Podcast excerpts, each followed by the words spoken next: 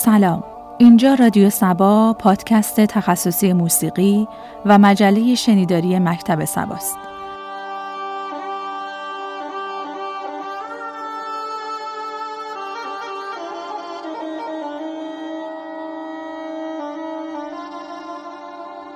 مکتب سبا یک جریان مستقل موسیقایی است که به هیچ گروه و سازمانی وابستگی ندارد. و به طور کاملا مستقل و خودجوش در راستای اطلاع هرچه بیشتر موسیقی علمی ایران تلاش می کند.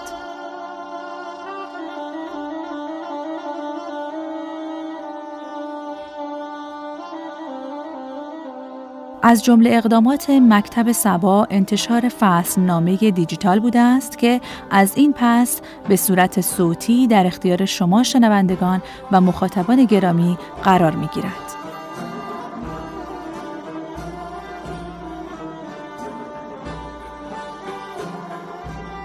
شماره های نسخه دیجیتالی فصل نامه ما در وبسایت مکتب سبا به آدرس www.maktabsaba.com موجود و قابل استفاده است.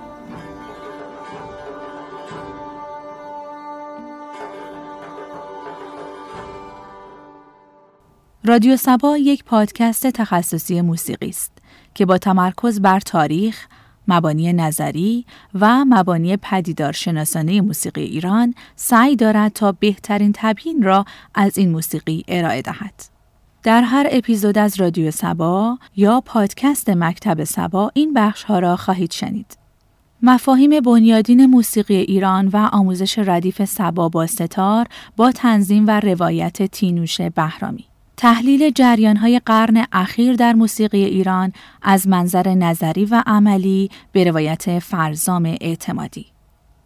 دیسکوگرافی و تاریخچه ضبط موسیقی در ایران به روایت امیرعلی اردکانیان. مبانی پدیدارشناسی و فلسفه هنر در موسیقی ایران به روایت محمد صادق قیصری.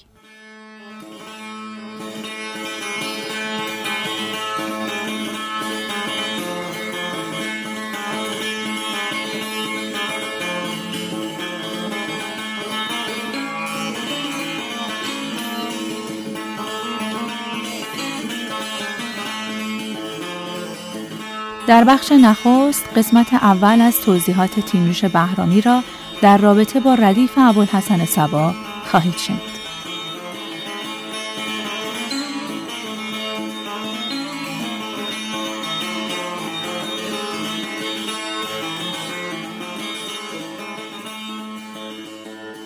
سلام من تینوش بهرامی هستم و در این شماره قرار است که ردیف سبا رو برای شما تشریح بکنم و توضیحاتی در موردش بدم.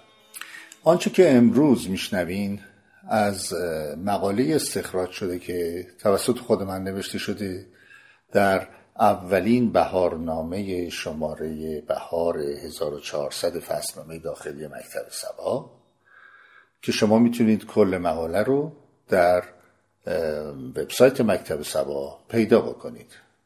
مکتب سبا در قسمت مقالات ردیف سبا و یا در فصل نامه ها در قسمت نشریه ها در بهارنامه سبا. به حال من سعی می کنم که تا اونجا که ممکنه به صورت واضح و روشن توضیحات رو بدم. امیدوارم که برنامه خوبی داشته باشیم. موسیقی ایرانی یک موسیقی شفاهیه که با انتقال تعداد متنابعی از سرمشقهای آهنگین آموزش داده میشه. این نقل قول رو من از کتاب مبانی نظری موسیقی ایران آوردم. این سرمشقها یا گوشه ها در مجموعه هایی با نام های دستگاه آواز ملحقات یا متعلقات دستبندی شدن و وقتی که با نظم خاصی و نه نظم ثابت و همیشگی به اجرا در بیان یا مرتب بشن ما بهش میگیم ردیف. گوشه ها بنابر محتوای ساختاری خودشون به شکلهای مختلف ظاهر میشن. یه وقتی ممکنه به شکل یه سیکل در حرکت به زیر و بم و یا یه وقتی دارای یک آهنگ قابل شناسایی باشن و گاهی هم ممکنه که همراه با شعر باشن. اما اون چی که نقش اونا رو مهم می‌کنه نقش سازمانیشون توی ساختار مدال دستگاه و همینطور خصلت زنجیری و چینشی اونها در روند شکلگیری دستگاه. اینطوری به نظر می‌رسه که موسیقی دستگاهی ایران هنوز داره دوران تکوین خودش رو طی می‌کنه و هنوز نسخه نهایی یا منحصر به فرد از ردیف موسیقی ایرانی و یا حتی مبانی نظریش در اختیار نیست. منظور این است که هنوز ما یک ردیفی نداریم که همه بهش اعتقاد داشته باشن و همه بهش باور داشته باشن و اون رو بهترین نسخه ردیف بدونن. هرچند در دوران معاصر تلاش هایی شده برای اینکه یک ردیف رو یا یک روایت از ردیف رو بهتره بگیم تثبیت بکنن که بتونه در نظام آموزش عالی قرار بگیره و بشه باش امتحان گرفت. ولی کاملا میشه اینو دید که نه یک روایت و نه حتی چند روایت. جوابگوی نیازها و امکانات موسیقی ایرانی نیست و مورد اتفاق جمعی هم نیست. یکی از مستقای این عدم توافق جلسه ای که با حضور برخی از استادای ممتاز و ردیفدار موسیقی در دهه سی شمسی شکل گرفت که در نهایت بعد از یک سال و نیم بی نتیجه موند و هیچ یک از روایت ها به عنوان نسخه نهایی معرفی نشدن. شرح این جلسه رو می‌تونید در مقدمه کتاب ردیف موسیقی ایران ملاحظه بکنید. منظورم از ردیف موسیقی ایران ردیف موسا معروفی هستش. نتایج این جلسه تاریخی هرچند به توافق سر نسخه واحد نینجامید اما نشون داد که در موسیقی ایرانی وجود روایت های متعدد از ردیف اگه الزامی نباشه حداقل پدیده طبیعی و ذاتیه. آنچه به عنوان ردیف در اختیار ماست شامل چندین روایت از استادان دوره قاجار و بعد از اونه که معتبرترین اونا ردیف منصوب به میرزا عبدالله است طبق شواهد و اسناد قدیمی ترین روایت مکتوب از این ردیف از روی اجرای ستار منتظم الحکما یعنی مهدی صلحی توسط مهدی قلی هدایت طی هفت سال نوشته شده. دکتر مهدی صلحی طبیب دانشمند و موسیقیدانی بود که از شاگردان ممتاز و بزرگ میرزا عبدالله بوده و بعض اونو جانشین میرزا عبدالله عنوان می‌کردن. این روایت از خالقی است. همینطور مهدی قلی هدایت پسر علی قلی خان مخبر السلطنه و نوه رضا قلی خان هدایته که در سال 1280 قمری متولد شد و پس از فرا گرفتن مقدمات در 1295 قمری برای تحصیل آزم آلمان شد. وی در سال 1297 به ایران مراجعه کرد و به تکمیل مطالعات خود در رشته زبان فارسی و عربی پرداخت و در فرا گرفتن فن موسیقی سعی بلیغ کرد. اطلاعات از شبکه جهانی نت کسب شده.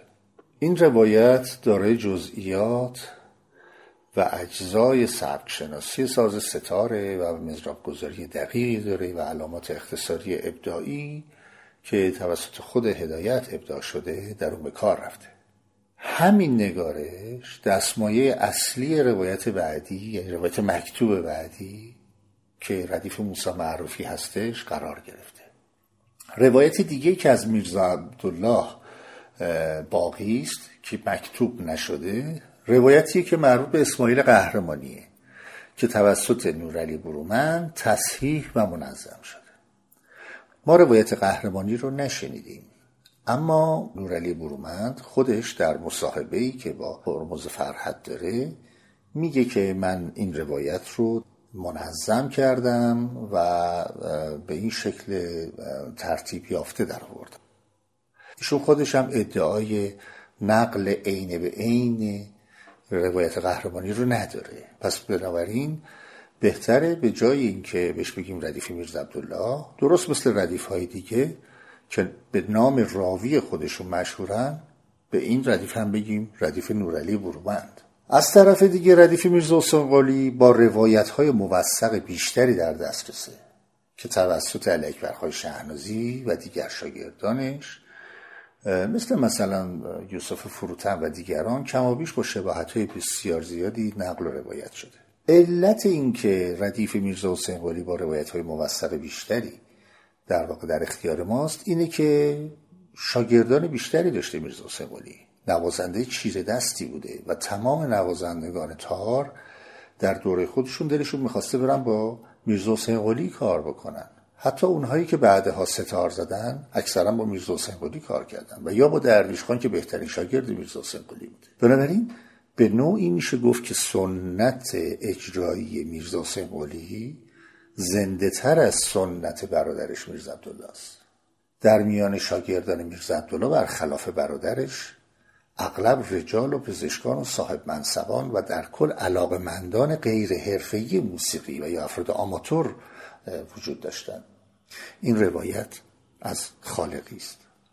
این وسط البته ابوالحسن سبا یک شخصیت کاملا استثنایی و برجسته است. اون که زندگی هنری سبا رو از دیگر رو متمایز می‌کنه علاوه بر ذوقش و استعدادش ارتباط او با همه اقشار موسیقایی و بهرهمندیش از دانش بزرگترین موسیقیدانان دوره خودشه. اون در کنار آشنایی با انواع سازها به مطالعه موسیقی نواحی ایران و موسیقی آمیانه هم احتمام کرده. از طرفی اون بهترین شاگرد وزیری و درویش خانه که هر دو به نوعی نماد تجدد در موسیقی ایرانی بودن. ممکنه تعجب بکنید که چرا درویش خان رو ما مانند وزیری نماد تجدد قرار دادیم. اما خیلی جالب اینو بدونین که فردی به نام شاهزاده محمد هاشم میرزا اهل سبزوار ملقب به شیخ و رئیس و متخلص به افسر ادیب شاعر و نماینده ادوار دوم تا نهم مجلس شورای ملی بود که کلمه آموزشگاه را هم ابداع کرده و وارد زبان فارسی کرده ایشون در مدح تجدد خواهی درویش خان و مقایسه او با درویش عبدالمجید طالقانی استاد خط شکست نستعلیق یا مبدع در واقع خط شکست نستعلیق اگر اشتباه نکنم که هر دو هم اهل طالقان بودن این بیت رو سروده. درویش زمان ما و درویش نخست یعنی درویش خان و عبدالمجید طالقانی. درویش زمان ما و درویش نخست هر یک به رهی رسم تجدد می جست آن خط درست را شکسته بنوشت وین موسیقی شکسته را کرد درست. سبا در بزنگاه تغییرات ساختاری جامعه ایران به دنیا آمد. شروع ستارنوازی سبا نزد درویش خان مصادف بود با پایان جنگ جهانی اول و آغاز تحولات سیاسی و اجتماعی ایران که با روی کار آمدن رضاخان در سال 65 دوران تجدد و گذار از سنت قاجاری در فرهنگ و هنر ایران جدیت بیشتری پیدا کرد که یکی از مصادیق آن تأسیس مدرسه عالی موسیقی وزیری در سال 1302 هستش. من در اینجا نقل قولی می‌کنم از کتاب تا بردمیدن گلها نوشته محمد رضا فیاض. آغاز نقل قول سوا سر پل تاریخ موسیقی ایران است. از یک طرف شاید بدون مساعی و اساسا تداوم موسیقی کلاسیک قاجاری با مشکل روبرو شد از طرف دیگر برجسته ترین آهنگسازان دو دهه اول رادیو که شیوه جدیدی را در خلق موسیقی همه پسند با تکیه به موسیقی کلاسیک ایرانی بنا نهادند مستقیما از آموزه های او بهره بردند. سبا از منظر تاریخی چون وداعی به نظر می رسد و چون سلامی. وداع محترمانه و گرم و عاطفی با موسیقی کلاسیک قاجاری و سلامی به راه های نوعی که گشوده خواهد شد. پایان نقل قول. واقعا چقدر قشنگ گفته اینجا. وداع و سلام.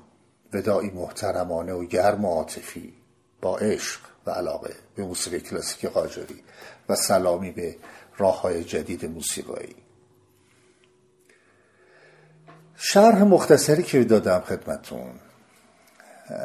یک مقدمه کوتاه بود که روند کامل سیر تاریخی تطور و تکامل ردیف موسیقی ایرانی رو به هیچ عنوان بیان نمی‌کنه. یعنی به طور کامل بیان نمی‌کنه. و تنها اشاره مقدماتی برای اینکه بتونیم به هدفی که بخوایم نزدیک بشیم.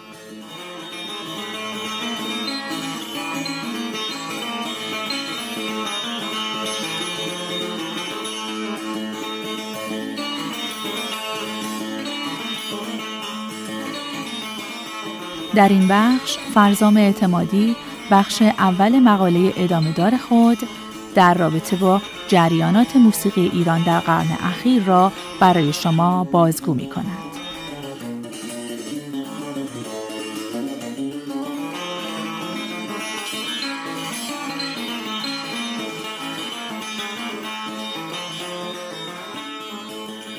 حدود سال 80 که یادگیری موسیقی رو شروع کردم وارد دنیایی پر از شگفتی شده بودم و مطالب مربوط به موسیقی رو در روزنامه ها و مجلات عمومی دنبال می کردم. از همون روزا چیزی که برام خیلی عجیب بود فرض پذیرفته شده و عمومی رکود و عقب ماندگی موسیقی ایران بود. یا حداقل کسانی که من دنبال می کردم اینطور بودن. دغدغه تغییر و ایجاد تحول به نوعی دغدغه عمومی بود. حالا این تغییر رو گروهی در جهانی کردن موسیقی ایران دنبال می‌کردن و گروهی دیگه در بازگشت به ریشه ها و به قولی سرچشمه ها. در هر صورت به نظر میسید وضع فعلی وضع مطلوبی نیست.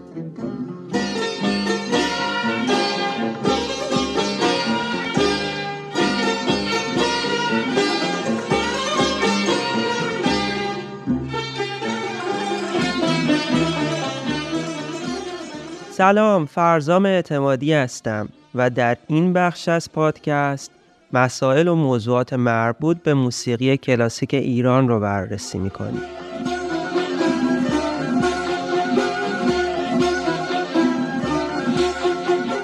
واقعا برام سوال بود و همچنان هم هست که وضعیت موسیقی ایران و به خصوص موسیقی کلاسیک ایران به چه صورته؟ دلیل اینکه رکود فرض عمومی و پذیرفته شده بود و شاید هنوز هم باشه چیه؟ از تلاش علی نقی وزیری در ابتدای قرن چهاردهم هجری شمسی و چالش هایی که از جدال قدیم و جدید سنت و مدرنیته به وجود اومد تا امروز چه تغییرات بنیادی در موسیقی و تفکر موسیقایمون ایجاد شده آیا هنوز مسئله اصلی جدال قدیم و جدیده؟ آیا دستیابی به نوعی مدرنیته برای موسیقی ایرانی متصور هست؟ یا همچنان موسیقی کلاسیک ایران در مرحله گذار به سر می‌بره؟ آیا از دوره گذار خارج شدیم؟ ارتباط وضعیت موسیقی با اوضاع سیاسی و اجتماعی چطوریه؟ و سوالات بسیار زیاد دیگه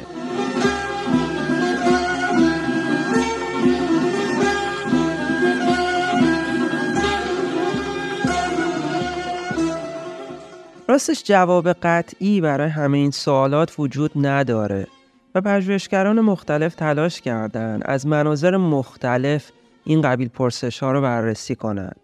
و ما هم سعی می‌کنیم در حد توان مسائل رو مطرح کنیم و احیانا در جستجوی پاسخ برای سوالاتمون باشیم و حتی پرسش های بیشتری مطرح کنیم.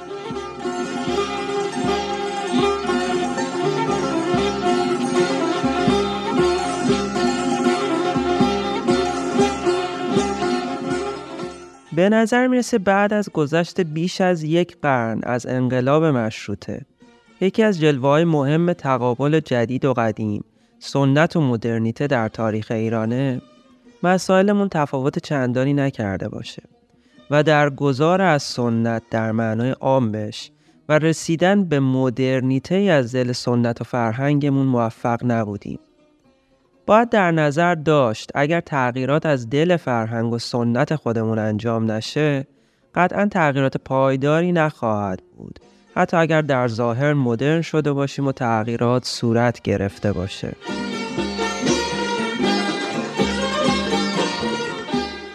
بحث درباره هر پدیده ای بدون در نظر داشتن زمینه ها و عوامل مؤثر در شکل گیری اون پدیده قطعا بحث جامعی نخواهد بود و مثلا بحث درباره موسیقی به خصوص موسیقی کلاسیک ایران بدون توجه به زمینه های اجتماعی، سیاسی، تاریخی ناقص خواهد بود.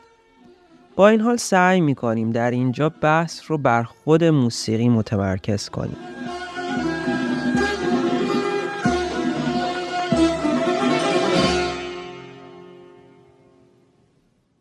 برخورد ایران با غرب مدرن شده در دوره قاجار و تأثیرش در سطوح مختلف فرهنگی و هنری، اجتماعی و سیاسی بسیار قابل توجه بوده و مثلا در زمینه موسیقی به نظر می‌رسه حتی ایده تدوین رپرتوار ثابت در قالب ردیف که توسط خاندان فراهانی تثبیت میشه تحت تاثیر رپرتوار موسیقی کلاسیک غربی بوده. و یکی از اساتید به شوخی می‌گفت ردیف یکی از غربی ترین پدیده های موسیقی ایرانیه با این حال به نظر می‌رسه مهمترین تلاش ها در جهت تغییر و به اصطلاح مدرن کردن موسیقی ایران توسط وزیری و شاگردانش اوایل قرن 14 هجری شمسی آغاز میشه. البته باید توجه کرد که تمام فعالیت های نظری و عملی موسیقایی در این دوره توسط وزیری و شاگردانش انجام نمیشه. همونطور که مثلا موسیقی شناسی مثل مهدی قلی هدایت یا حتی ابوالحسن سوار رو نمیشه کاملا در گروه همفکران وزیری قرار داد. ولی جریانی توسط علی نقیه وزیری و همفکران اون شکل می‌گیره که امروز با نام جریان غرب گرایانه شناخته میشه.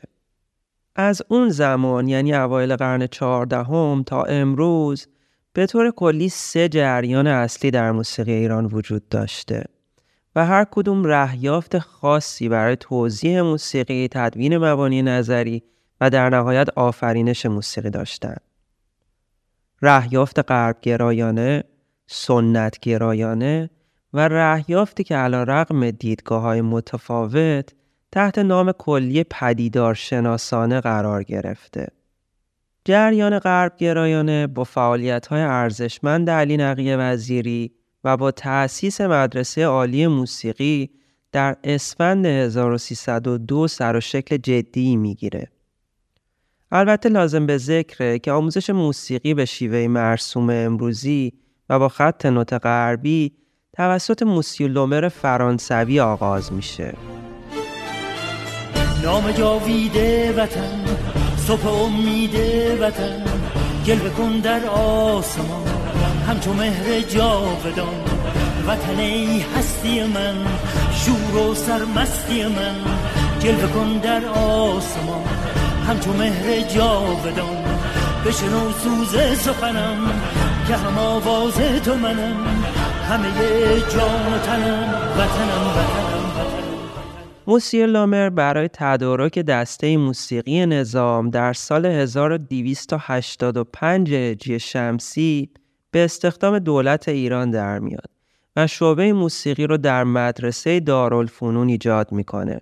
نوجویی در اون سالها در همه زمین در حال شکل گیری بود و تأسیس مدارس جدید، ایجاد تاتر و سینما و انتشار ترجمه های آثار نویسندگان غربی زمینه را آماده کرده بود و با تأسیس مدرسه عالی موسیقی جریان نوجویی در موسیقی هم به طور جدی آغاز میشه. وزیری و شاگردانش در جهت بروز کردن موسیقی ایران به قول خودشون قواعد و اصول علمی موسیقی در غرب رو مبنای کار قرار میدن و در جهت تطبیق موسیقی ایران با مبانی به اصطلاح علمی که در غرب تدوین شده برمیاد. راجع به این اصطلاح موسیقی علمی هم صحبت زیاده حالا فعلا بماند. وزیری و همکارانش در اون سالها فعالیت های زیادی کردند.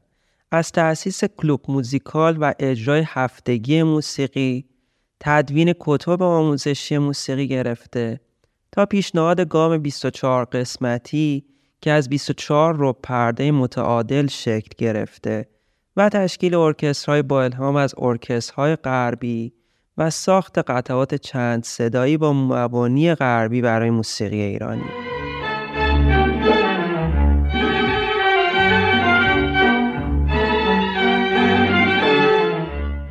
برای مشخص شدن ذهنیت وزیری توجه کنید به قسمتی از خطابه اول از چهار خطابه معروفش موسیقی ما هم از آن هنرهایی است که به واسطه نبودن وسایل و عدم اطلاعات علمی ضعف و سوسی مفرتی آن را فرا گرفته است و بعد از صحبت در مورد لزوم تحول در موسیقی آرزو می‌کنه که با اطلاع موسیقی ایران روزی اپرای رستم و سهراب فردوسی در آمریکا و آلمان مورد توجه قرار بگیره. مشخص دیگه اپرا تالارهای آمریکا و آلمان یعنی نشان شکوفایی موسیقی ایران رو اجرای اپرای ایرانی در اروپا و آمریکا در نظر می‌گیره.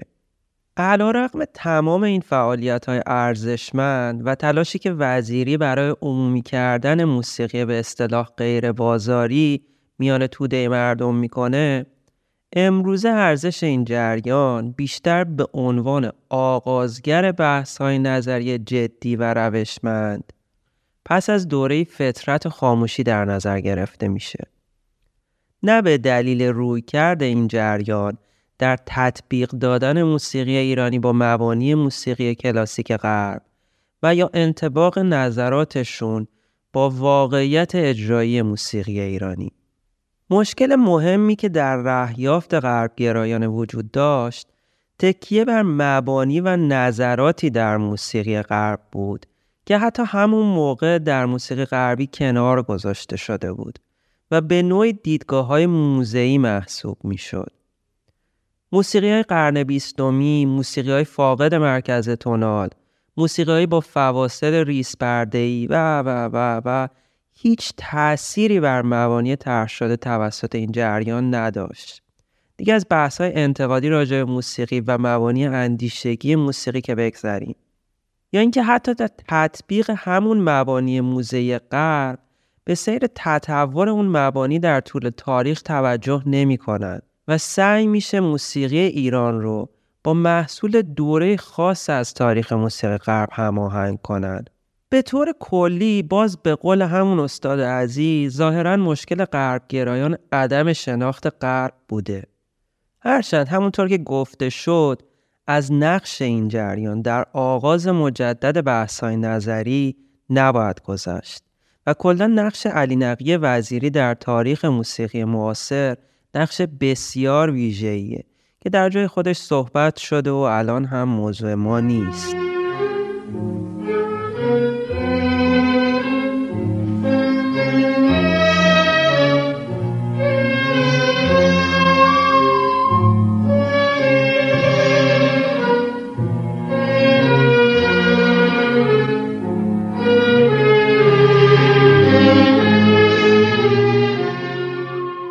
در تقابل با این جریان رهیافت تاریخ گرایانه یا سنت گرایانه شکل می‌گیره.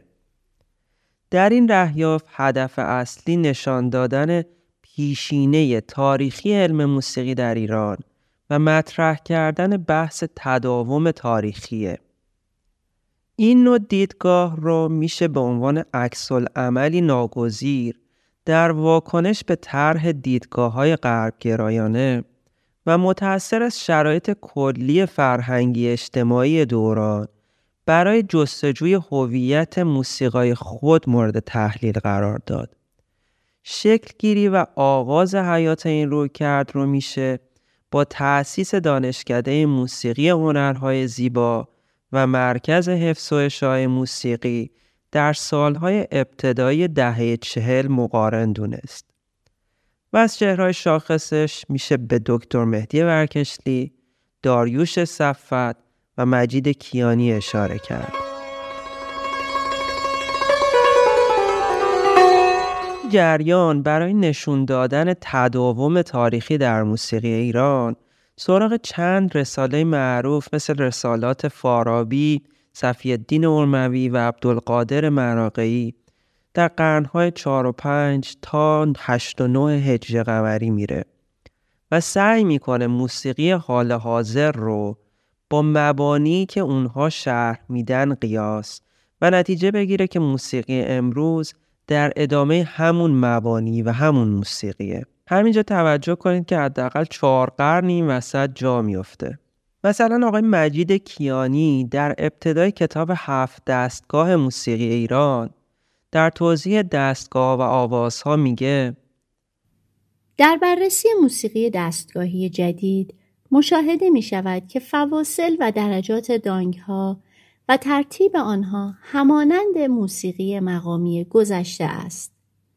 حالا این کلمه گذشته خیلی عجیبه چون که کدوم گذشته در طول زمانها و مکانهای مختلف در جغرافیای ایران سیستم های مختلف موسیقایی وجود داشته الان منظور کدوم گذشته کجا هست برمیگردم به کتاب در بررسی موسیقی دستگاهی جدید مشاهده می شود که فواصل و درجات دانگ ها و ترتیب آنها همانند موسیقی مقامی گذشته است.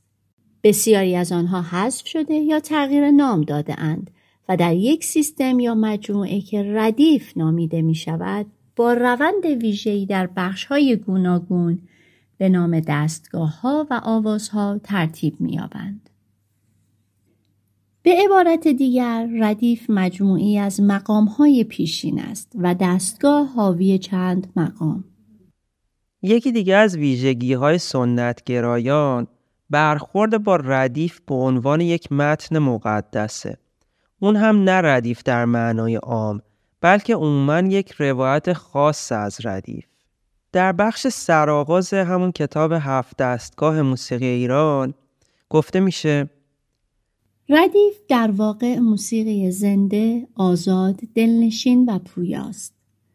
زنده و آزاد است از آن روی که اساسش بر بدیه سرایی است.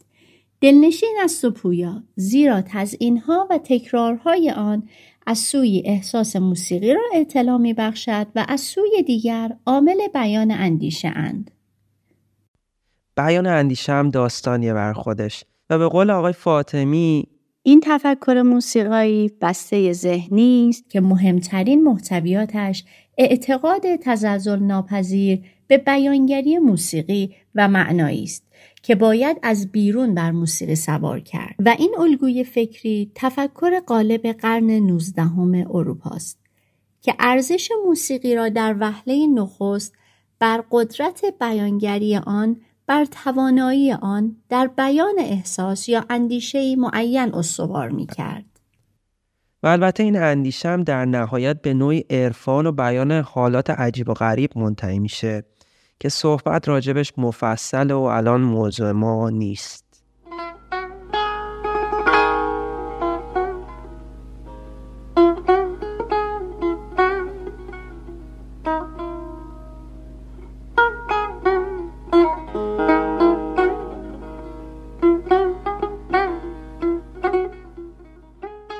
خلاصه به قول آقای اسعدی همونطور که در مقاله بنیادهای نظری موسیقی کلاسیک ایران میگه مسلما در تاریخ عملی و نظری موسیقی ایران بحث تداوم تاریخی قابل پیگیری و ردیابی است اما این مسئله را بیشتر در جوهرها و بنیانها باید جستجو کرد دیدگاه سنتگرایانه هم بر لزوم توجه به هویت موسیقایی خیش و نه پیروی کورکوران از غرب تأکید می کند.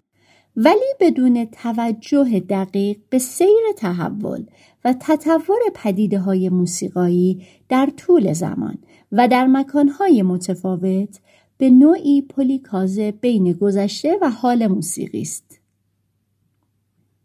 و دیروز و امروز موسیقی را بدون مطالعه دقیق تحولات به هم وصل می کند.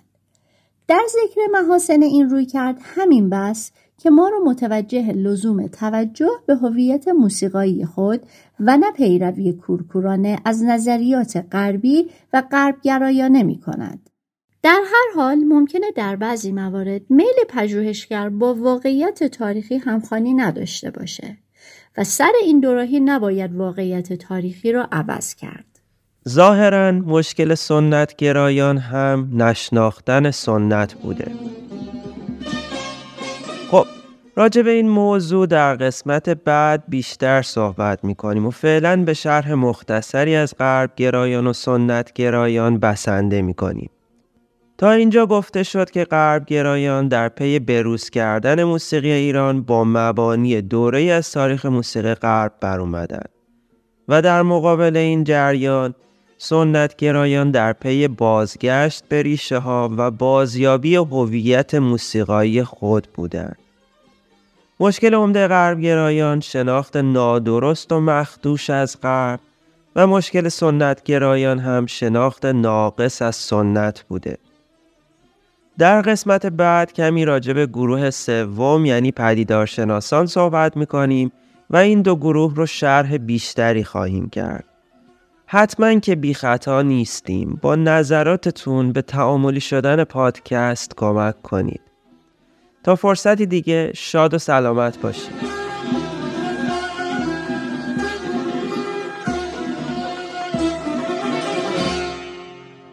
در این بخش امیرعلی اردکانیان قسمت نخست دیسکوگرافی و تاریخچه ضبط موسیقی ایرانی را برای شما توضیح می دهد.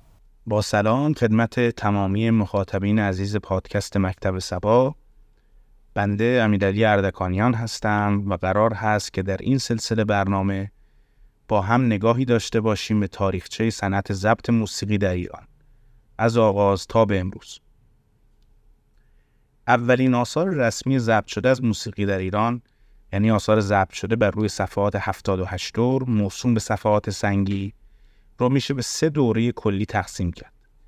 دوره اول از 1284 شمسی تا 1293 شمسی، دوره دوم از 1305 شمسی تا 1318 شمسی و دوره سوم از 1324 شمسی تا 1338. اینجا لازم می‌دونم که ذکر بکنم که تعداد معدودی آثار صوتی از موسیقی ایرانی در سالهای پیش از 1284 ضبط شده. ما تعدادی لوله فونوگراف ضبط شده از اساتید موسیقی داریم که به علت خصوصی بودن و در دست نبودن بسیاری از اونها در موقعیتی جدا باید بهشون پرداخته بشه. در سالهای 1280 تا 1284 هم صفحاتی رو داریم که در باکو و تفلیس از هنرمندان منطقه قفقاز ضبط شده. اما چون ضبط ها به ضبط موسیقی دستگاهی ایرانی اختصاص نداره و اصلا در داخل ایران و توسط هنرمندان ایرانی ضبط نشده در مبحث امروز ما جایی نداره. اولین ضبط اختصاص یافته به موسیقی ایرانی در سال 1284 شمسی معادل 1906 میلادی انجام گرفت. در ماهای دی و بهمن سال 1284 شمسی کمپانی گرامافون که در این زمان کمپانی مادر صفحات 78 دور بوده به ایران میاد و به بهانه ضبط صدای مزفرالدین و درباریان فرمانی را از شخص شاه دریافت می‌کنه که به اون اجازه میده در ایران اقدام به ضبط صفحه بکنه. کمپانی گرامافون استودیو موقتی رو در خیابان لالزار دایر می‌کنه و اقدام به ضبط 216 روی صفحه 78 دور می‌کنه. در بین این 216 صفحه ما شاهد آثار موسیقایی اهم از موسیقی جدی، موسیقی کمیک، فکاهی و تقلیدی، آثار نمایش های صوتی و همچنین سه روی صفحه با صدای مزفر و درباریان هست. آثار در این نوبت بر روی سه اندازه متفاوت از صفحه ضبط شده.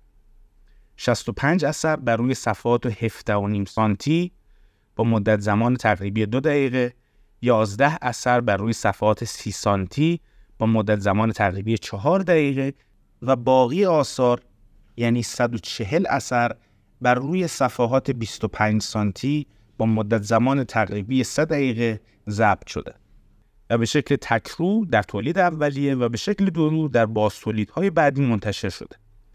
انتخاب اندازه صفحه هم برای هر اثر بر اساس زمان مورد نیاز و مورد درخواست هنرمند و اثر مورد ضبط تعیین شده.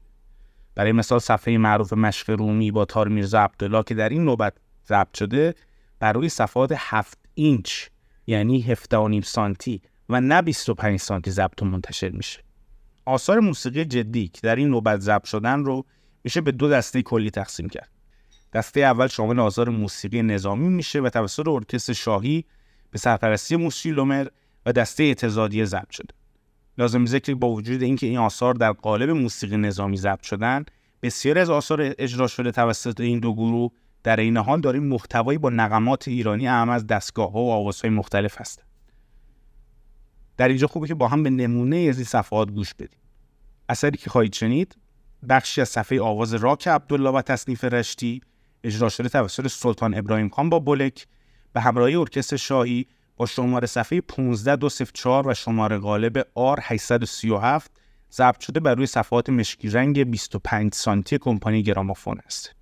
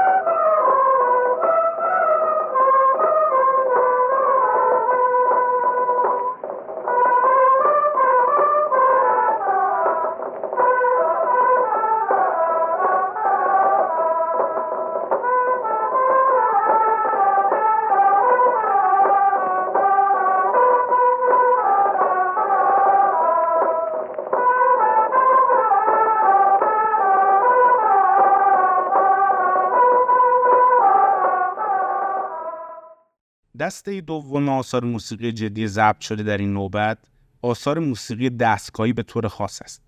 در این بین ما شاهد فرمهایی با کلام آواز تصنیف و کارعمل هستیم و فرمهای بی کلام رنگ و بیشتر آمد. حتی جالبه که بدونیم که تعداد زیادی از تصانیف اجرا شده در این نوبت با وجود ذکر نام و فرم تصنیف بر روی صفحه تنها به شکل بی کلام و بدون شعر اجرا شده در این نوبت ما شاهد حضور و ظهور طیف گسترده از موسیقیدانان ایرانی هستیم.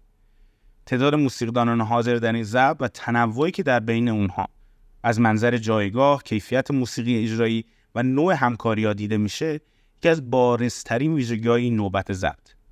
ویژگی که در نوبت های دیگه دوره اول ضبط و حتی تا حدی دوره دوم ضبط به این شکل دیده نمیشه. از مطرح ترین خوانندگان نوازندگان دوره قاجار در این نوبت حضور دارند مثل میرزا عبدالله، میرزا حسین قلی، میرزا علی اکبرخان شاهی، سید احمد خان ساوی و یا علی خان نایب السلطنه تا شخصیت های گمنام. ما در این نوبت شاهد حضور تعداد بالایی از موزیسین هایی هستیم که همچنان در گمنامی به سر می‌برند. اشخاصی که تا به امروز چیزی به جز یک نام و تعداد صفحه که در این نوبت ضبط شده ازشون هیچ اطلاعات و سندی از کارنامه یا زندگی شخصیشون پیدا نشد.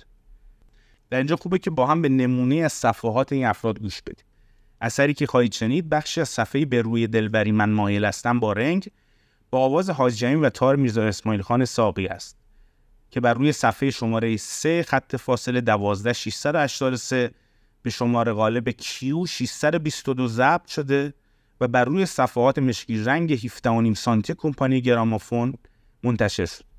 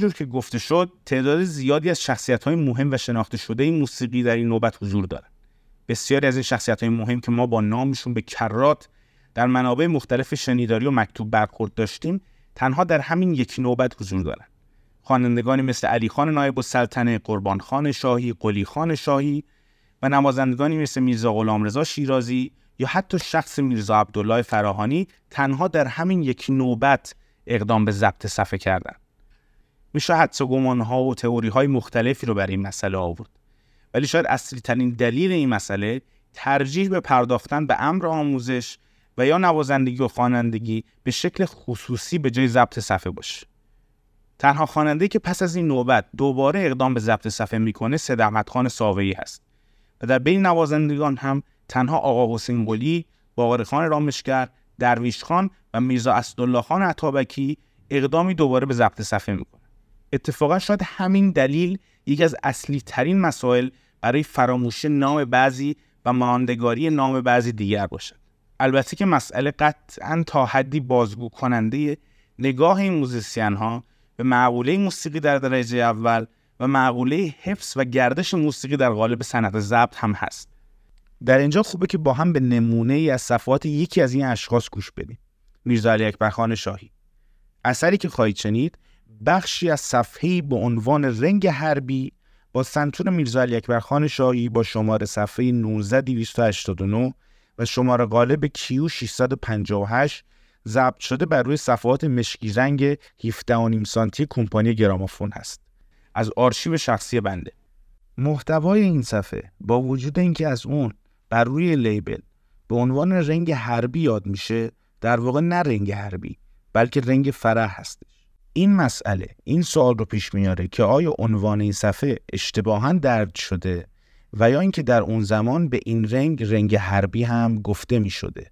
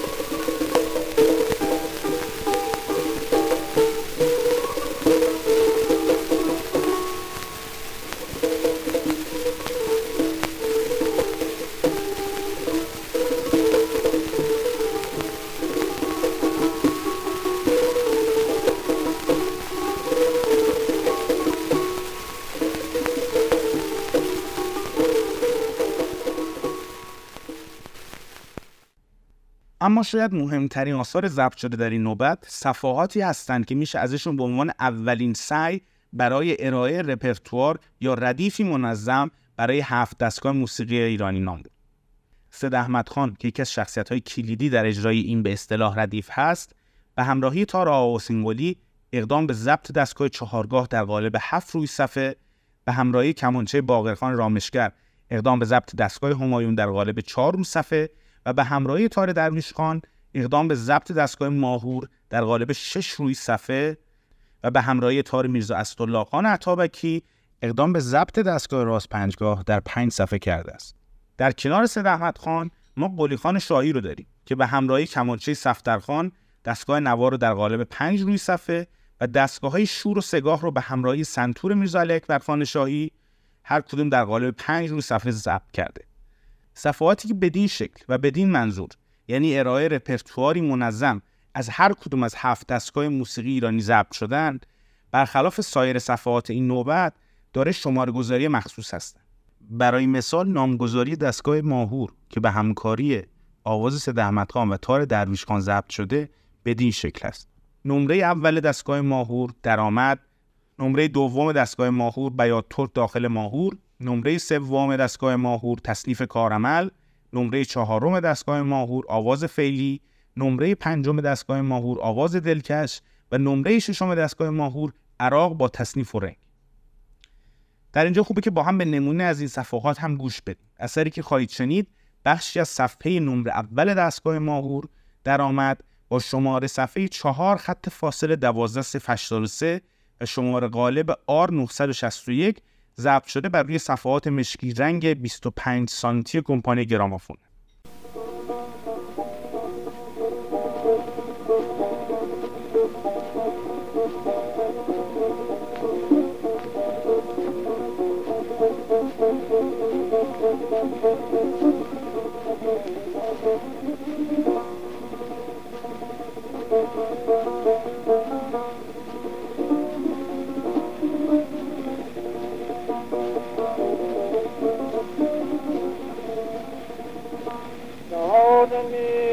در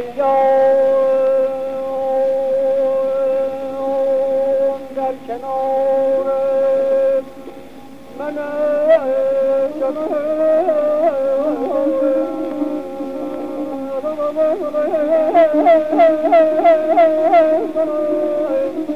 جانم جانم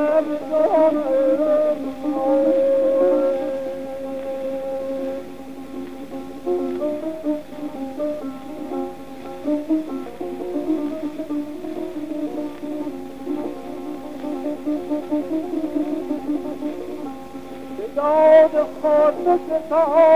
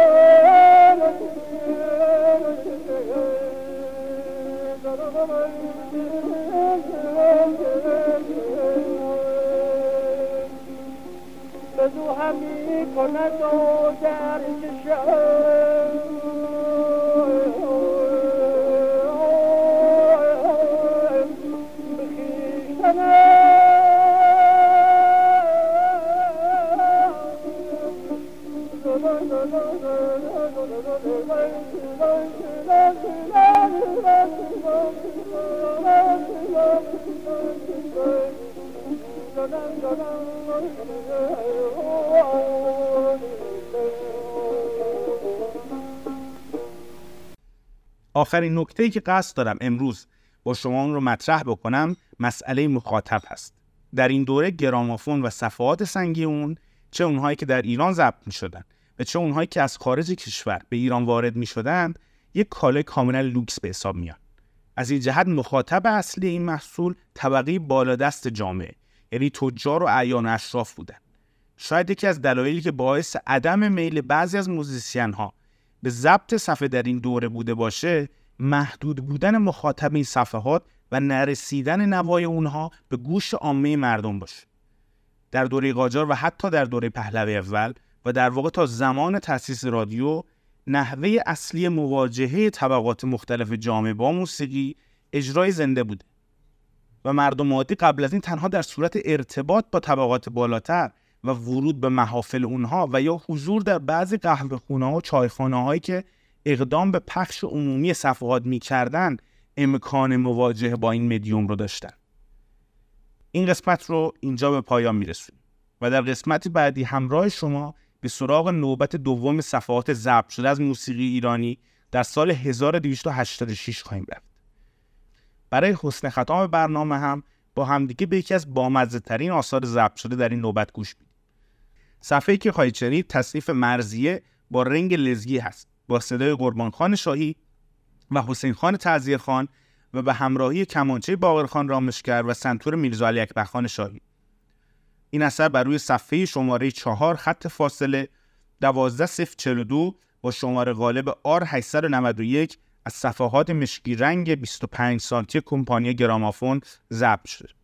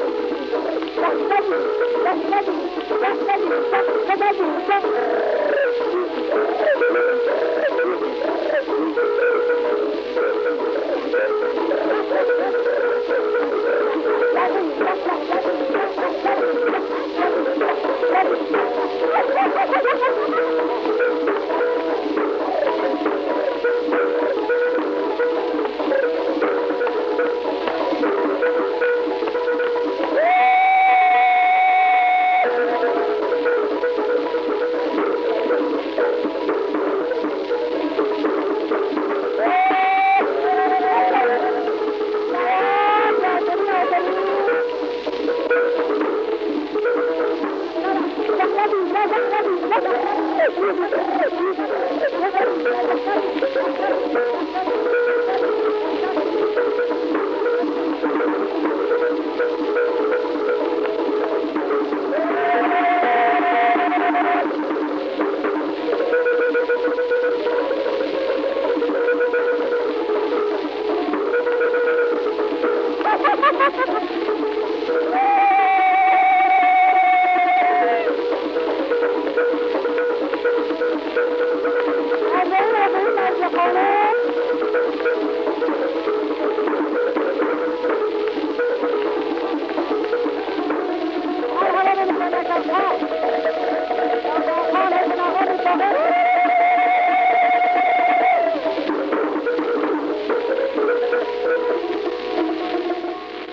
در این قسمت تینوش بهرامی ردیف سبا را با ساز ستار برای شما روایت می کند.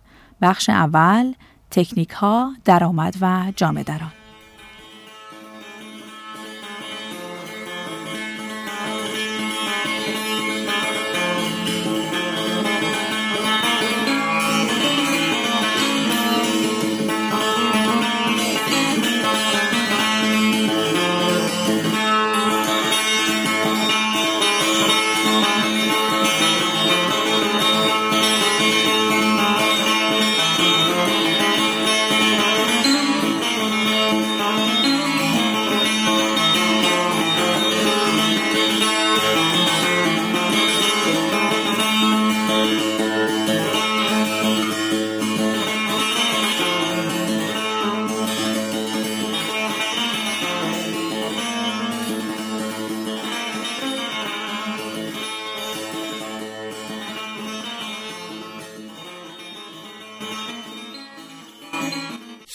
تینوش بهرامی هستم و اینجا پادکست مکتب سباست. پادکست مکتب سبا یک مجله شنیداری است. در این قسمت ما به مرور ردیف ابوالحسن سبا با ساز ستار می‌پردازیم. برنامه امروز بیات اصفهان.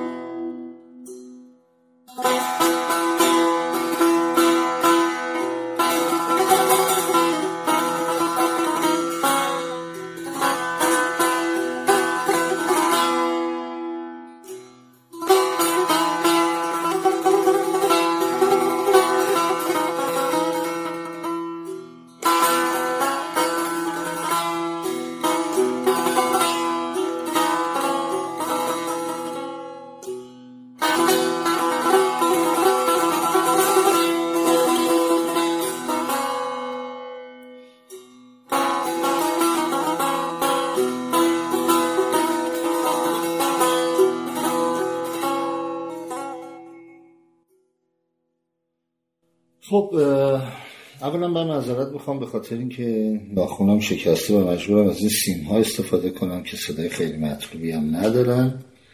اما خب اونجا که قرار نیست نوازندگی بکنیم برای است که ردیف سوار رو در واقع مرور بکنیم. فکر می‌کنم ساز من الان در حدود سی مول کوک شده باشه.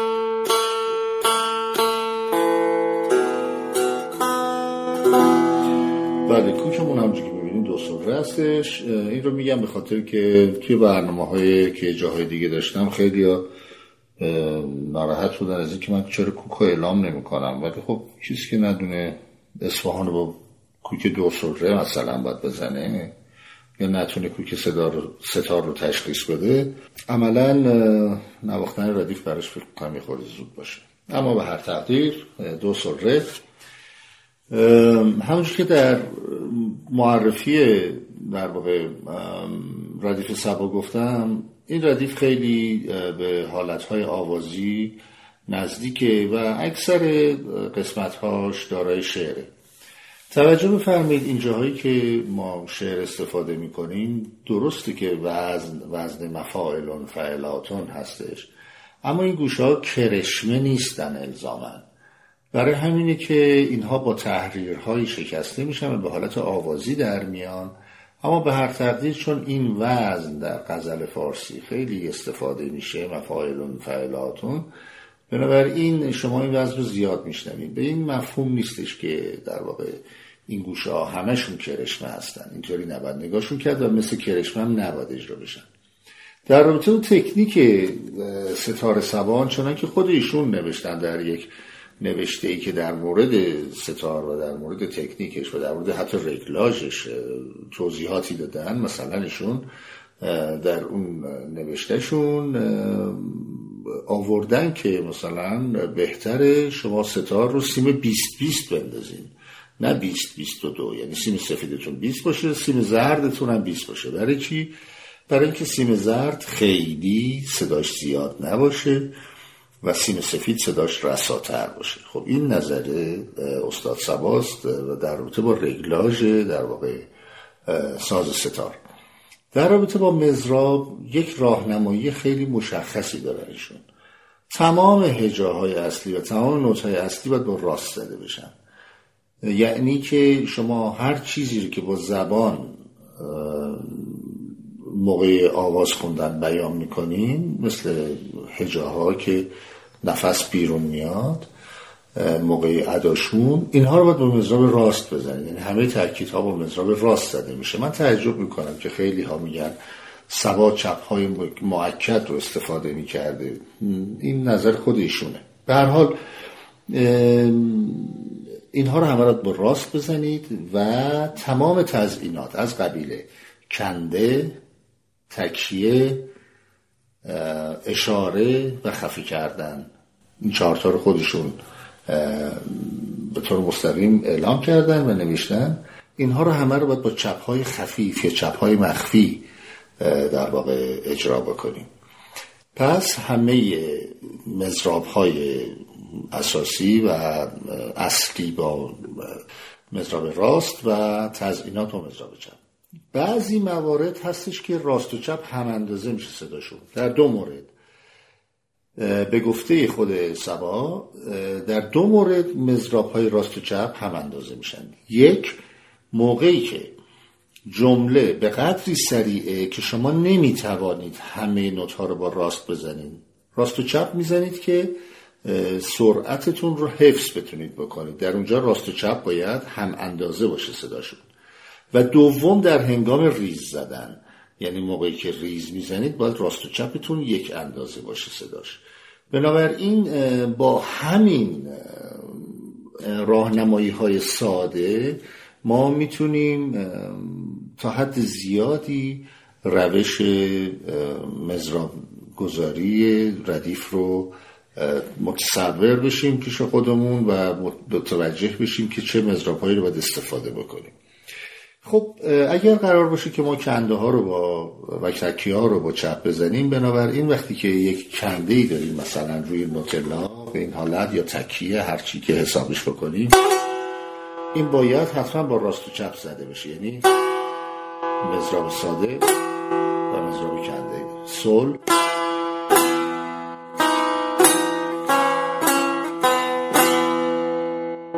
پس با چپ اینا رو هم به اصطلاح همراهی می‌کنیم و کمک می‌کنیم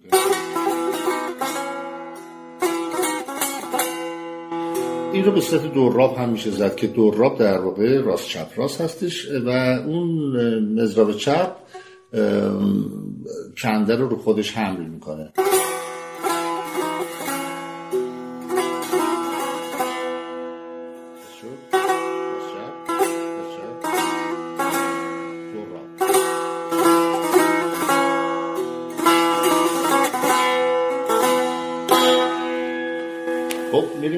سراغ درآمد و اصفهان.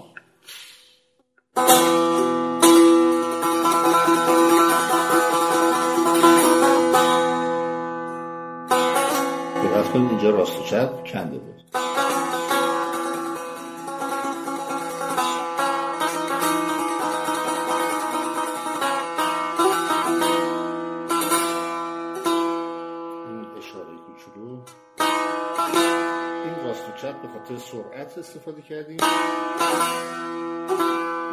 اشاره رو با چپ زدیم.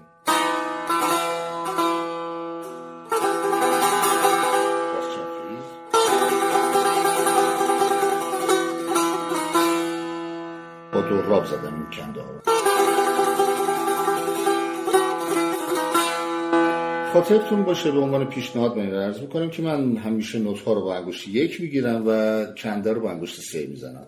البته مثلا اینجا که می‌زنیم دو سی مسلما سی رو با انگشت دوم گرفتم. می‌تونم حتی بکنمش. ولی بعدش وقتی می‌خوام حرکت بکنم انگشت یکم رو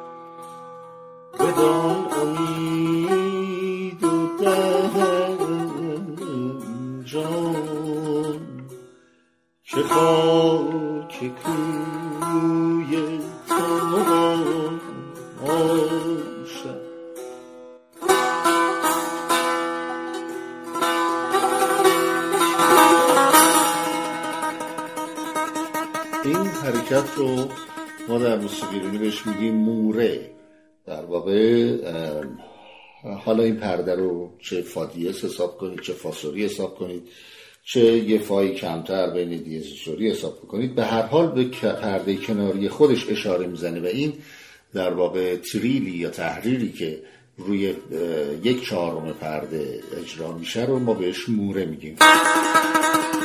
و حتما بیت اصفهان موره رو داره.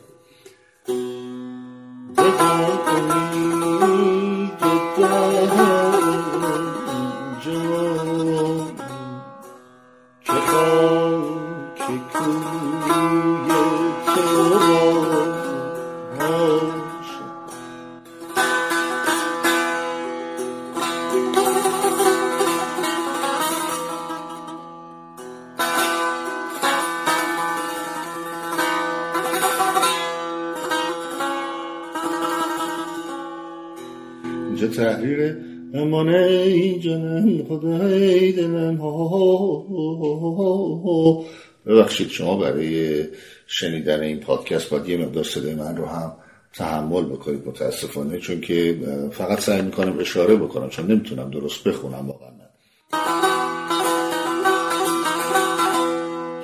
مزرابش به این صورته. راست چپ راست به خاطر سرعتش چپ داره راست چپ راست. اینجا راست چپ به خاطر کندشه. ولی من دارم علت به وجود اومدن مزراب چپ رو یا استفاده شدن مزراب چپ رو خدمتون میگم. پس یه دونه راست چپ راست زدیم یه بار چپ به خاطر سرعت آوردیم و یه بار به خاطر کندش درست شد؟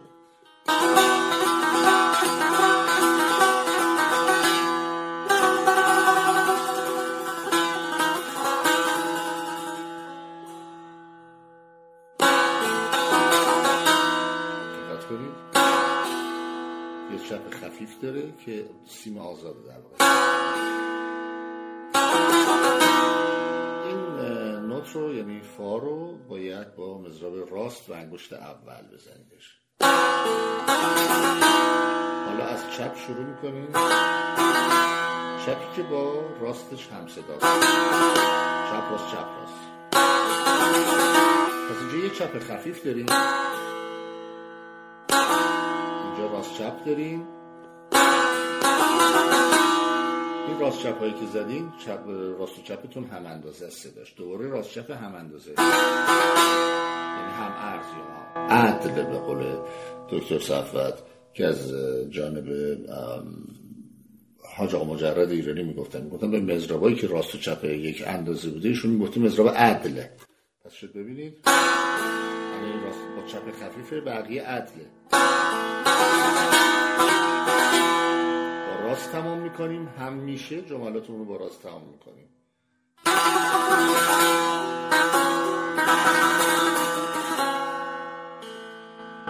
و تهش هم روی نوت دو تمام میشه البته ول می‌کنیم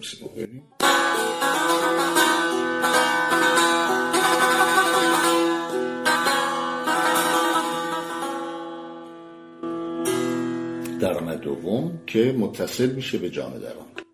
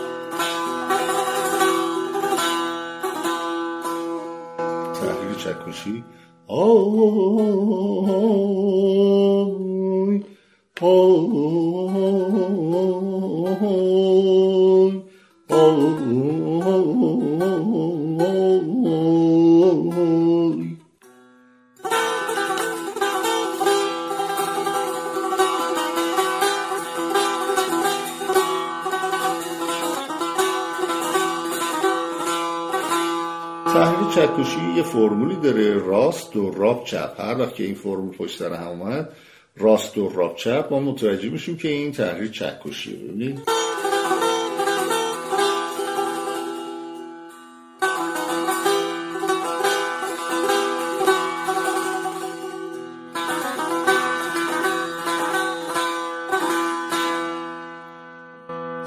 اشاره بکنم که همین تحریر اینجوری که ملاحظه می‌کنید توسط هماین خورم تبدیل به اون ترانه جاودانه شد.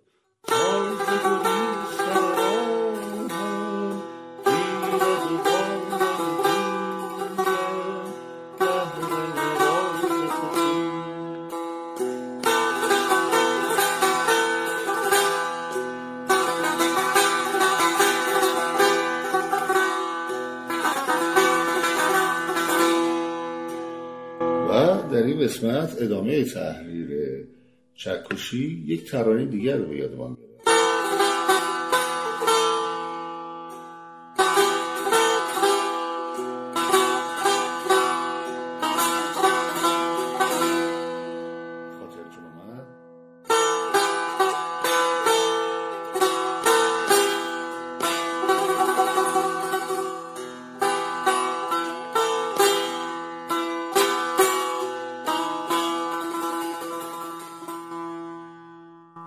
که میگیم ردیف سبا مستاقهاش همه جا هست و ما اینها رو شنیدیم و برای همین است که وقتی ردیف سبا رو می‌زنیم اینقدر به گوشمون آشنا و نزدیک میاد.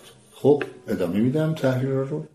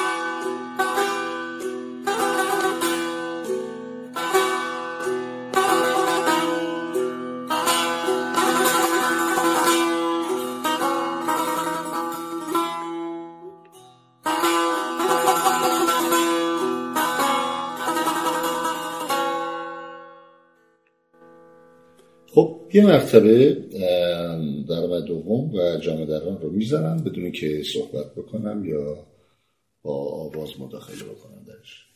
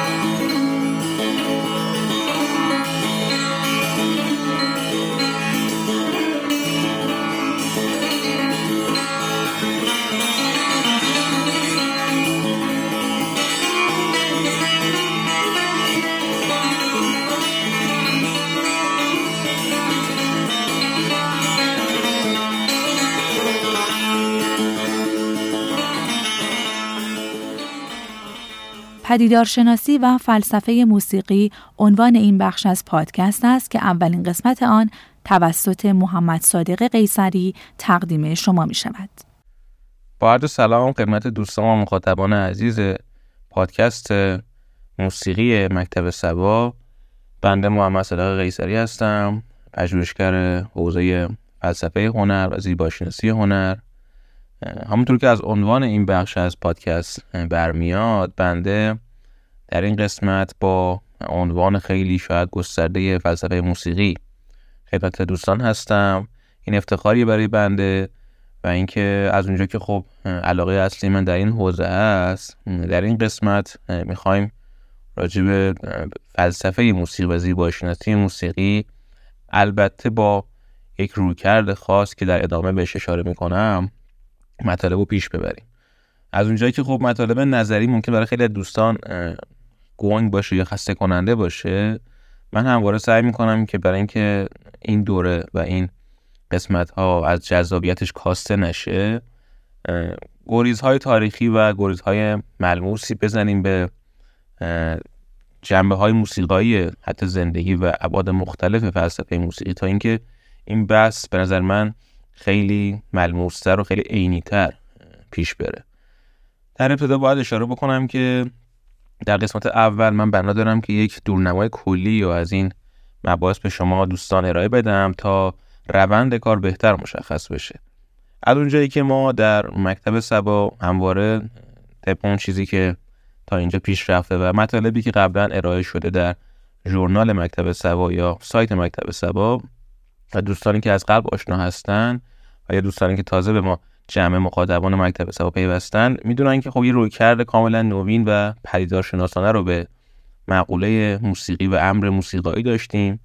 و سعی می‌کنیم که این روند رو من در این قسمت از پادکست هم ارائه بدم. برای اینکه رویکرد پدیدارشناسی یک رویکرد بسیار نوینیه و همواره در قسمت های مختلف و حوزه های مختلف به کار گرفته میشه. و خب در فلسفه نوین هم امروزه بسیار کارآمده.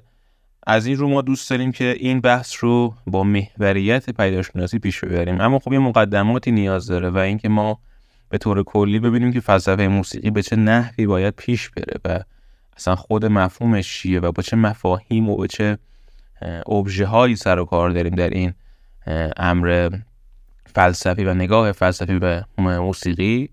برای همین من در قسمت اول یا شاید هم قسمت بعدی به صورت کاملا مقدمه و پیش درآمدی به قول معروف برای این مباحث ارائه بدم که یک ذره ما توی اون پارادایم قرار بگیریم و بدونیم که با چه مواد و مسالهی لحاظ فکری و پژوهشی طرف هستیم. من برای قسمت اول و این درآمد خیلی مایل بودم که از دانشنامه فلسفه استنفورد استفاده بکنیم به خاطر اینکه به نظر من مدخل موسیقیش بسیار کامل پیش رفته و خیلی کلی مباحث پیش برده. من همواره سعی می‌کنم در خلال بحث ها منابع رو خیلی جدی و خیلی دقیق به شما ارائه بدم. شما ممکنه که شما دوستان علاقه داشته باشید که جدا برید اینا رو سرچ بکنید راجبشون بیشتر بخونید. و من سعی می‌کنم که هر مطلبی که هر قسمت از جای نقل قول یا به طور مستقیم یا غیر مستقیم میاد رو به شما دقیق رفرنسش رو بدم تا شما دوستان رو پیگیری کنید. خب الان می‌رسیم به مبحث خود فلسفه موسیقی. یعنی خود مدخل دانشنامه استنفورد اگه دوستان مراجعه کرده باشن از ماهیت فلسفه موسیقی شروع می‌کنه و تعریف که میاره خب خیلی تعریف خیلی روشن و ساده ای که میگه مانند هر چیزی که ما یا هر ایکسی که سوال فلسفی ازش می‌پرسیم پرسش های بنیادینی که از اون می‌پرسیم روژه موسیقی هم همین مقوله شکل می‌گیره و ما راجع به ماهیت و ارزش اون دانش یا اون موضوعی که داریم ازش می‌پرسیم پرسش معقوبی می‌پرسیم به نوعی و می‌پرسیم که موسیقی چیست. این سوالی که خب شاید برای خیلی دوستان پیش بیاد که واقعا این موسیقی که این اسفاتی که به گوش ما می‌رسه چیه؟ چه ماهیتی داره؟ و دقیقا این نقطه آغاز شاید بشه گفتش که هستی شناسی موسیقی و امر موسیقایی برای دوستان شاید سوال باشه که خب اصلا چرا موسیقی موسیقی نامیده میشه؟ یک فرق یک قطعه موسیقایی با یک قطعه غیر موسیقایی در چیست؟ تمام این سالها دوست دارم که تو این جلسه اول برای همون شکل بگیره و با هم مباحث پیش بریم تا ببینیم که روی کرده فلسفی به یک قطعه موسیقی به هر قطعه یا هر صوتی که ما اون موسیقی مینامیم چیه؟ خب این پرسش یه ذره شاید دشوار کنه کارو اصلا همین ابتدا به خاطر اینکه شما وقتی از سایر مدیوم های هنری پرسش می‌کنید مثل نقاشی مثل یه قطعه خوشنویسی با یک سری مواد و مسائل کاملا مادی و عینی طرفید. ولی خب این مسئله برای موسیقی صدق نمی‌کنه. به خاطر اینکه ما در موسیقی با یک امر انتظایی یک امری که شاید به چشم دیده نمیشه و اسفاتی که به شکل انتظایی به ذهن ما رسوخ می‌کنن مواجه میشیم. و خب این کار کلا سختی می‌کنه. یعنی برای هر متفکری صحبت از موسیقی از دوره باستان تا به امروز همواره مسئله ساده ای نبوده. اینو من اشاره می‌کنم که تا بدونیم با چه مدیومی در کل طرفیم. و خب حالا میگم شاید برای فلاسفه هم از اینجا باید اشاره بکنیم که شاید برای فلاسفه هم این هم صدق بکنه که همین انتظایی بودنشه که برای اونها هم جذاب بوده. چون می‌دونی که فیلسوفای خیلی بزرگی از قبل شوپنهاور افلاتون پیش از سقراطیان دوران فیساغورس همه اینا به موسیقی اشاره کردن. حتی در دوران اسلامی هم که دوستان می‌دونن و در آینده شاید اشاره هایی بکنیم به اسامیشون ما با امر موسیقی به شکل جدی مواجهیم و اونا از این امر سخن راندن. خب واقعا این مسئله مهمه. شاید بشه گفتش که این انتظایی بودن چون که در فلسفه هم در امور مقولات فلسفی ما با یه سری کلیات طرفیم و کلیات همواره انتظایی هن. شما وقتی از ماهیت حرف می‌زنی یک امر کلیه.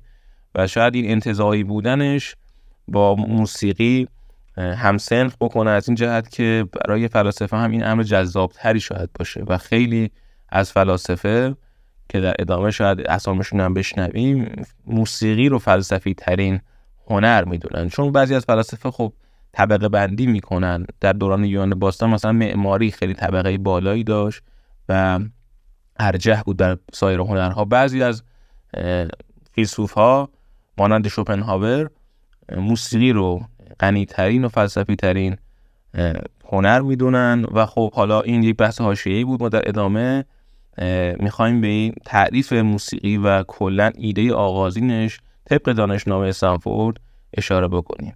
من در قسمت بعد به این مبحث اشاره ای خواهم داشت. ممنونم. تا برنامه بعد. در قسمت بعد خدا نگهدار.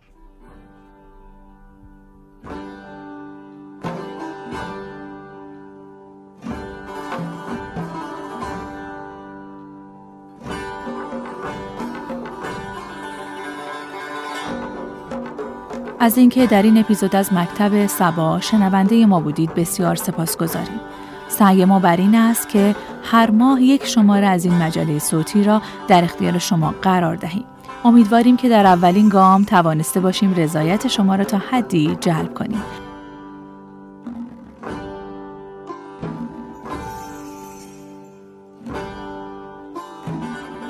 لطفا برای آشنایی بیشتر با ما و فعالیت های مکتب سبا به وبسایت یا صفحات اینستاگرام و تلگرام مربوط به ما مراجعه فرمایید.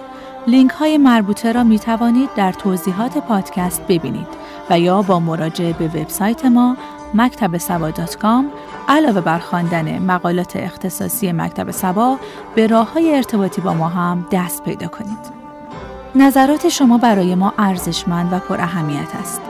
لطفا نظرات، پیشنهادات و انتقادات خود را با ما در میان بگذارید تا پادکست ما با کیفیت هرچه بهتر در اختیار شما عزیزان قرار گیرد. با ما در ارتباط باشید و با لایک کردن و کامنت گذاشتن و معرفی ما به دوستداران موسیقی ایران در ادامه راهمان ما را یاری کنید.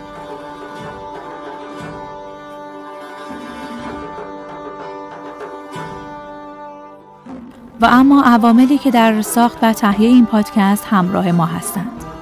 دیبا دباقیان مسئول فضای مجازی و نریتور. محمد عارف شهیدانی روابط عمومی و مدیر برنامه های مکتب سبا. هیئت تحریریه تینوش بهرامی فرزام اعتمادی امیر علی اردکانیان و محمد صادق قیصری. سردبیر تینوش بهرامی. گوینده و کارگردان صوتی ویدا بابالو. تهیه کننده مکتب سبا.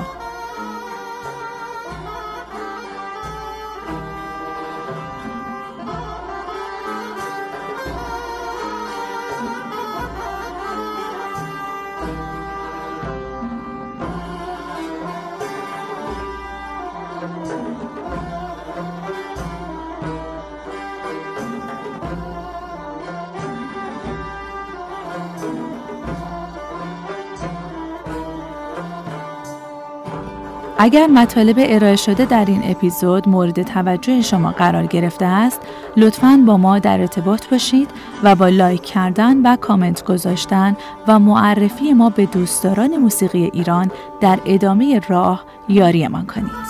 بدرود.